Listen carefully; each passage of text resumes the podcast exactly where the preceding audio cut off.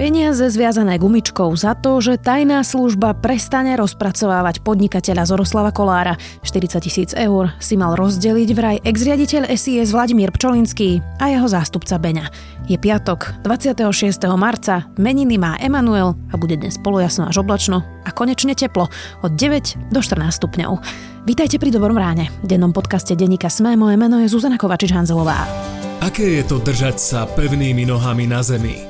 Už 150 rokov vás Continental sprevádza pri malých i veľkolepých zážitkoch a drží vaše auto pevne na cestách.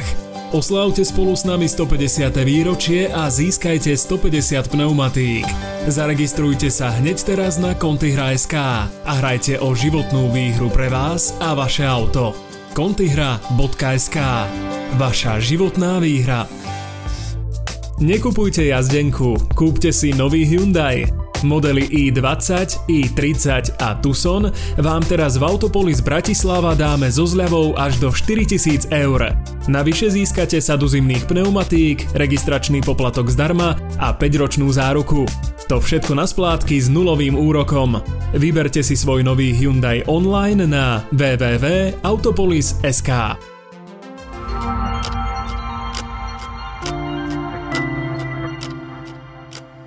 A teraz poďme na krátky prehľad správ. Demisiu podali ďalší dvaja ministri, Branislav Greling a Ivan Korčok. Vo vláde je tak už 6 voľných miest. Vládna kríza tak pokračuje a riešenie je zatiaľ v nedohľadne. SAS nebude rokovať o rekonštrukcii vlády, kým neodstúpi z funkcie Igor Matovič. Oľano zastvrdí, že premiér odíde, až keď bude v koalícii dohoda. Najsilnejšia strana po odchode ministrov SAS začala hovoriť o trojkoalícii, v ktorej by boli súčasné strany práve bez slobody a solidarity. Bývalému špeciálnemu prokurátorovi Dušanovi Kováčikovi pribudlo ďalšie obvinenie. Mal vziať úplatok 50 tisíc eur od podnikateľa Petra Košča. Aj potom už pátra policia, mal by sa údajne zdržiavať v zahraničí. Alena Žužová zostáva vo väzbe do začiatku novembra. Je obvinená v kauze prípravy vražd Maroša Žilinku, Daniela Lipšica a Petra Šufliarského. Žužová je v útekovej, kolúznej a preventívnej väzbe. Slovensko podpísalo s Izraelom zmluvu na nákup 3D radarov. Izrael Slovensku dodá 17 kusov za takmer 150 miliónov eur. Viac takýchto správ nájdete na sme.sk.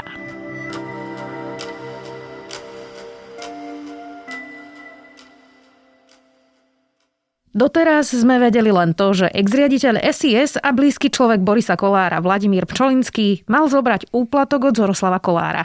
Vďaka uzneseniu o vzatí do väzby však vieme aj podrobnosti. Polícia popísala, že Pčolinský vedel o tom, že Naka na ňom pracuje a ukazuje sa, že tajná služba pomáhala svojmu šéfovi aj po zadržaní. Čo sa vlastne dialo v tajnej službe po nástupe Pčolinského do funkcie? Odpovieme s Matúšom Burčíkom, šéfom domáceho spravodajstva. Denika Sme. Pčolinský je obvinený z viacerých trestných činov. Na krku má príjmanie úplatku aj zneužívanie právomocí. Peniaze mu mal poslať Zoroslav Kolár za zrušenie od posluchov. Spojkou mal byť ľudový Dmako. Práve on koncom vlaňajšieho augusta podľa vlastných slov išiel po peniaze osobne do kaštieľa v Tonkovciach. Potom ich vraj priniesol vtedy vtedajšiemu námestníkovi SIS Borisovi Beňovi. Ktorý od neho Matúš, čo vlastne vieme o úplatkárstve riaditeľa, ex-riaditeľa SIS Vladimíra Pčolinského?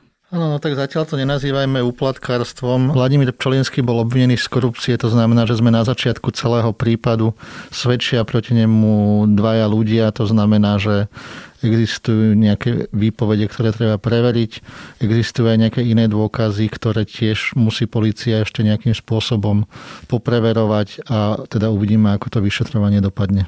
Prečo je Vladimír Pčolinský väzobne stíhaný? Polícia zadržala Včolinského takým tým tradičným spôsobom, že si pre neho prišlo nejaké policajné komando. Prokurátor tam navrhoval väzbu kvôli tomu, že podľa tých informácií a podľa dokumentácie, ktorú zachytil v rámci toho vyšetrovania, tak zistil, že by Pčolinský na slobode mohol zasahovať do toho vyšetrovania A najmä z výpovedí tých svetkov, ktorí ho usvedčujú, vyplýva, že už nejakým spôsobom sa o to vyšetrovanie zaujímal ešte počas pobytu na slobode, dokonca ešte predtým, ako boli aj títo dvaja svetkovia z niečoho obvinení. Čo to znamená zaujímal? Svetkovia vypovedajú o tom, teda konkrétne jeho bývalý námestník Beňa, vypovedá o tom, že už keď zadržali Makoa, ktorý postupne vypovedal, tak sa spolu dohadovali na tom, že čo bude vypovedať a či bude vypovedať niečo aj vo vzťahu k ním. Ale hovorím, stále je to iba tvrdenie tých svetkov, ktorí momentálne sú v pozícii proti Pčolinskému a tieto dôkazy treba postupne popreverovať. Ako to vlastne funguje? Naozaj je to tak, že v tomto prípade dvaja obvinení povedia, bolo to takto a policia na základe iba tých výpovedí príde s komandom do domácnosti riaditeľa SIS Vladimíra Pčolinského? Není to tak, že by úplne stačili nejaké dve výpovede. Polícia si musela preveriť aj nejaké ďalšie informácie. Konkrétne tu teda hovoríme o tom, že Pčolinský mal nariadiť aby SIS prestala pracovať na Zoroslavovi Kolárovi. Hej. Takže už vieme, že tam existujú nejaké utajované dokumenty v tej spravodajskej službe, ktoré hovoria o tom, odkedy dokedy SIS Zoroslava Kolára, dajme tomu, odpočúvala, prečo ho odpočúvala, kto to odpočúvanie nariadil, a za akých do, okolností došlo k tomu, aby to odpočúvanie bolo skončené. Toto všetko je súčasťou toho spisu a podľa toho, čo vieme, tak aj Pčolinsky sa odvolával na tieto dokumenty, ktoré majú dokazovať, že on nebol ten, kto to odpočúvanie zastavil, ale to zase na druhej strane ešte neznamená, že to nemohol byť ten, kto to zastavenie nariadil. Priznám sa, že mm, aj keď e, som si čítala to uznesenie o zati do väzby, tak až sa mi nechce veriť, že je tu nová vláda s hlavným mandátom um, proti korupcii, s tým vlastne naozaj aj Olano, aj všetky ostatné strany išli do volieb a s tým aj vyhrali. A jednu z prvých vecí, ktorú nový riaditeľ SIS, politicky skúsený človek, Vladimír Pčolinský urobí, je, že takto nahulváta zoberie 40 tisíc eur a ešte nahulváta rovno aj zastaví teda odpočúvanie. Zdá sa mi to také príliš jednoduché. No on nie je iba politicky skúsený, on treba povedať, že je skúsený aj ako človek, ktorý sa dlhé roky pohyboval v tých bezpečnostných zložkách, vie, ako funguje ten systém, vedel aj predtým, ako fungujú spravodajské služby, takže súhlasím s tým, že aj mne to prípada byť také nahulváta. Hovorím, že to vyšetrovanie je momentálne na začiatku. Motívy, ktoré viedli ľudí aby proti nemu vypovedali, môžu byť rôzne, ale z minulosti zase naopak vieme, že aj pri iných ľuďoch sme si nevedeli predstaviť, že niečo robia na hulváta a aj tak sa to podarilo. Ostatne vo väzbe je momentálne aj bývalý špeciálny prokurátor a Dobroslav Trnka, bývalý generálny prokurátor, tiež má pár nahrávok, ktoré boli dosť nahulvata. Ty si spomínal, že teda Vladimír Pčolinský podľa toho uznesenia a prokurátora Kysela mal vedieť o tom, že ho rozpracováva NAKA a že sa teda o tom rozprávali so svojím námestníkom Beňom. Nie je toto ale známka toho, že tajná služba si robí svoju prácu, pretože asi by mali vedieť, keď sa niečo takéto deje voči riaditeľovi SIS. Čiže to je Áno. asi známka, že sú dobrí tí tajní, nie? S tým súhlasím, že ak to vedel, tak to znamená, že tajná služba v tejto veci pracovala. Otázka potom je, že či on aj bol pripravený na ten konkrétny zásah, ktorý prišiel. Oni prišli k nemu o 5 ráno všetko nasvedčuje tomu, že on už bol pripravený na to. Vlastne myslím, že deň predtým tí jeho ochránkári si odfotili a lustrovali jedného z policajtov, ktorí na Pčolinskom pracovali. Nie celkom profesionálne bolo to, čo je popísané v tom uznesení prokurátora, že po zadržaní Pčolinsky nadviazal komunikáciu s tým policajtom a naznačoval mu nejaké veci z jeho profesionálnej minulosti, z ktorých vyplývalo, že si o ňom zisťoval informácie a mohlo to pôsobiť ako isté zastrašovanie toho policajta alebo aj celého toho týmu. V tom uznesení sa popisuje aj to, um, čo sa dialo po zadržaní Vladimíra Pčolinského. My teda vieme súslednosť časov, že teda zastupuje ho advokátka Eva Mišiková, je to bývalá prokurátorka, je to známa osoba. Čo sa teda dialo po tom, čo policia prišla ráno pre ňoho a Eva Mišiková prišla ho zastupovať? Aj táto vec je jedna z, jedna z častí, na ktorú odkazuje prokurátor Kysel. A teda ide tam o to, že Pčolinský síce svoju advokátku v priebehu niekoľkých dní dokázal z SIS zabezpečiť podklady alebo teda utajované materiály, o ktorých sme už hovorili. Ona e, dostala nejaké splnomocnenie na jednorazové oboznamovanie sa s utajovanými skutočnosťami a už o 13. myslím, že keď začal ten výsluch, tak mala k dispozícii tieto dokumenty, aby ich odovzdala vyšetrovateľovi. Prokurátor sa nad tým pozastavilo, že takáto súčinnosť Slovenskej informačnej služby je pozoruhodná a práve aj to, že Čolinsky bol v tom čase ešte naďalej riaditeľom SIS, a vlastne celý ten aparát mu podliehal, tak aj to bolo jedným z dôvodov, prečo navrhoval jeho vzatie do väzby, lebo by mohol takýmto spôsobom tú svoju funkciu zneužívať. Pokiaľ ide o inžiniera Pčolinského, on bol prezidentkou republiky, postavený mimo služby a dnešným dňom e, predložil aj žiadosť na vládu a myslím, že minist- e, prezidentke Slovenskej republiky, ktorý tu si stihol napísať a vzdáva sa funkcie riaditeľa Slovenskej informačnej služby dokonca uviedol, že nebude činný vo verejnom živote. On sa tesne pred rozhodovaním o jeho väzbe vzdal funkcie, rátal s tým, že by mu to mohlo teda pomôcť, aby nešiel do väzby? Áno, práve toto bol ten dôvod, hej, že prokurátor v tom návrhu upozorňoval, že je stále riaditeľom SIS a môže to nejakým spôsobom využiť vo svoj prospech. Ako teraz funguje tajná služba? Nemá riaditeľa, um, čiže čo sa tam teraz deje? Riadia ju námestníci, čo sa tam deje, by som vedel povedať, ak by som sa Bol tam tajný. pohyboval. Ale teda verme, že tajná služba momentálne pracuje tak, ako by mala, aj keď určite tá neistota, ktorá momentálne vznikla okolo toho celého. Samotná tá kauza tým, že sa týka ľudí z tohto prostredia, ešte môže ukázať do budúcnosti rôzne všelijaké podozrenia alebo môžu výsť na návonok ďalšie informácie z prostredia tejto služby, ktoré do tej kauzy môžu zasiahnuť. Je to taká veľmi neistá situácia aj vo vzťahu na vonok a určite aj vo vzťahu vnútri tej služby. Matúš, my tu nesedíme prvýkrát, e, aby sme sa rozprávali o tajnej službe. Tá história, ktorú má za sebou SIS, môžeme asi sa zhodnúť na tom, že je príšerná. E, a teraz začneme 90. rokmi a časím, časmi, keď šefoval tajnej službe Ivan Lexa a SIS sa e, podielala na únose prezidentovho syna Michala Kovača mladšieho. A teda diali sa aj rôzne iné zverstva.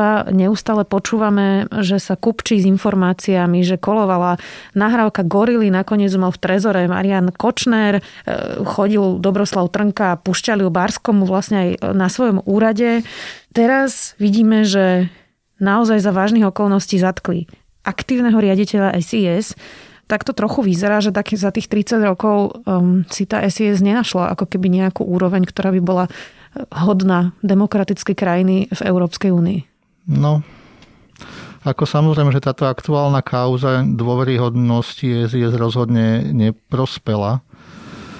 Ale na druhej strane skutočne ešte musíme brať do úvahy možnosť, že je to len vyústením alebo jedným z dôsledkov toho všetkého, čo sa tu v tej spoločnosti deje. A ľudia tu vypovedajú čokoľvek na, na kohokoľvek, aby si v podstate zachránili svoju kožu. Hej. Je, Čiže je to nejaká spravodajská hra? Je to jedna z možností, samozrejme. Ako, dajme tomu, nespomínali sme ešte otázku, otázku jedného dôkazu, na ktorý poukazuje teda samozrejme najmä Pčolinského obhajoba, že Beňa, ktorý Pčolinského usvedčuje, hovorí o nejakej schôdzke, ktorá mala byť v auguste minulého roka a z tých dôkazov, ktoré sú k dispozícii, vyplýva, že samotný Beňa bol v tom čase, o ktorom hovorí na dovolenke v Chorvátsku. Hej. Takže ja keď si pripravujem nejakú výpoveď, kde chcem popísať, čo sa ako udialo a zrazu sa mi tam ukáže takáto nejasnosť, tak asi tiež to nehrá veľmi v môj prospech. Pokiaľ viem, tak vo štvrtok bol Beňa na ďalšom výsluchu, kde sa ho zrejme aj na tieto veci pýtali. Ja som sa ťa to pýtala, Matúš, aj keď sme spolu nahrávali ešte presne o kauzach e, aj z 90. rokov. Má zmysel, aby sme sa snažili nejakým spôsobom reformovať SIS, alebo to treba zavrieť a možno postaviť na novo, alebo to nepostaviť vôbec? No a však môžeme to vyskúšať, že sa to celé zavrie a postaví sa to odznovu ale opäť to bude iba závisieť od toho, že koho tam dosadíme ako tých nových ľudí. No tak tá spravodajská služba funguje nejakým spôsobom celé roky rovnako, alebo podobne fungujú spravodajské služby inde vo svete, ale tie kauzy, ktoré vznikajú, nevznikajú kvôli stoličkám, autám alebo kanceláriám, ktoré sú súčasťou tej spravodajskej služby. Vznikajú kvôli tým ľuďom, ktorí tam pracujú, ktorí to riadia a ktorí možno niekedy nevedia odolať tej síle, ktorá, ktorá im tie možnosti dávajú. Ja sa ťa pýtam aj preto, že to, čo sa teraz vlastne dozvedáme pri e, všetkých výpovediach o korupčných chauzách, naozaj na veľmi vysokých miestach, veď počkáme si teda, ako skončia samozrejme súdne procesy, ale minimálne tie podozrenia sú tak vážne, že mám, máme podľa mňa ako verejnosť legitimnú otázku, ako je možné, že sme to nevedeli od tajnej služby. Čo? Napríklad sudcov, ktorí brali úplatky za rozsudky, e, prečo nebol rozpracovanejší Marian Kočner, ktorý tu robil naozaj tiež rôzne šialenosti podľa trímy aj podľa všetkých ostatných dôkazov. E, prečo sme sa to dozvedeli až po vražde Jana Kuciaka a potom, čo Peter Todt odozdal telefón Mariana Kočnera? Áno, je to práve tak, že na toto by práve mala fungovať tá tajná služba, aby nejakým osobitným spôsobom dokázala zisťovať informácie o dianí v štáte, aby zabezpečovala prvotné dôkazy pre policiu, dajme tomu, keď zistí nejaké podozrenia z korupčného správania, z mafiánskych praktík, takto by to malo skutočne fungovať, ak by to bola štandardná správodajská služba, ale vidíme, že za celé roky sa Slovenská informačná služba nedokázala otrhnúť od tej nálepky, že jej prvoradou úlohou je zháňať informácie a nejakým spôsobom ich používať v prospech ľudí, ktorí ju aktuálne vedú alebo ktorí sú pri moci. Ty si to už čiastočne naznačil, že teda tú službu tvoria ľudia. Nie je problémom aj to, že vlastne každá garnitúra zatiaľ na čelo tajnej služby dosadzovala politického nominanta a Teraz je presne tá otázka, kto nahradí Vladimíra Pčolinského. A teda Boris Kolár naznačil, že by chcel teda, aby to bol nejaký odborník. Um, tak teda máme takých odborníkov vôbec a nemal tam byť odborník už dávno. Ale to je práve ten problém, že aj tí politici chápu silu tej tajnej služby a tých informácií, ktoré ona dokáže prinášať ak nejakým spôsobom pracuje a naozaj má rozhodené tie siete. Takže je to aj pokušením pre tých politikov, že keď tam majú človeka, ktorému dôverujú alebo ktorý je k ním blízko, tak majú oveľa lepší prístup k informáciám, ktoré tá spravodajská služba nazbiera. Ak by sa tam dostal človek, ktorý je odtrhnutý od tých politikov, ktorí sú reálne pri moci.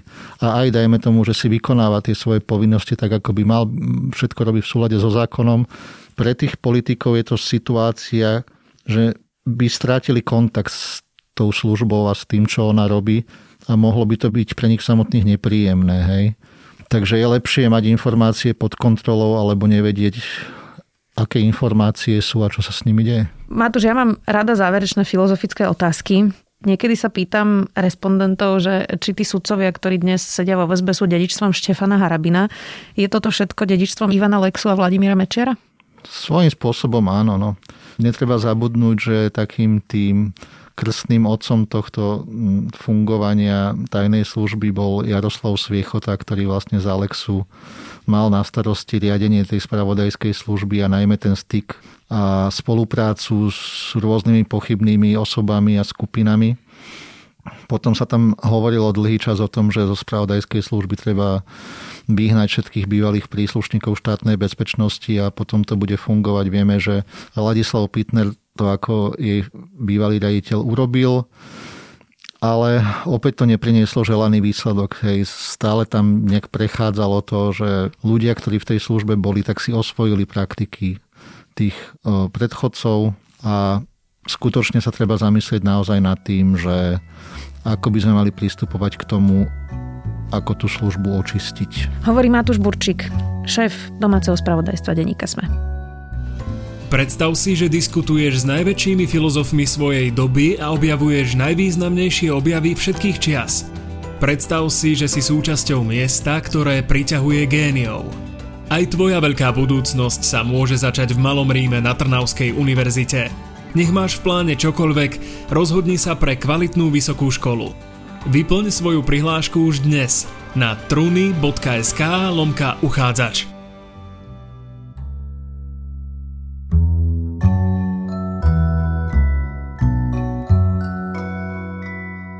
Čo majú muži robiť, aby naša spoločnosť nebola sexistická a nebezpečná pre ženy? Povedať, že nie všetci muži obťažujú, evidentne nefunguje a nestačí. Takmer každá žena popisuje, že ju v živote cudzí muži obchytkávali na ulici, v MHD či vo vlaku. Mnohé popisujú traumatizujúce zážitky z autoškoly, práce či verejných priestanstiev. Británii otriasla spoločnosťou vražda 33-ročnej mladej ženy, ktorá išla domov a uniesol a zavraždil ju miestny policajt. Práve to otvorilo diskusiu, ako sa môžu muži zapojiť do diskusie o bezpečnosti žien. Čo môžete ako muži urobiť, aby sme sa my ženy cítili bezpečnejšie, vám povie Jackson Katz v podcaste britského Guardianu. To je môj zaujímavý tip na záver. Nezabudnite, že dnes vychádza aj Tech FM, Piatoček a pravidelná dávka. V sobotu pribudne nový klik a mimoza a v nedeľu už tradične dejiny. My sme tu pre vás opäť v pondelok. Pekný víkend.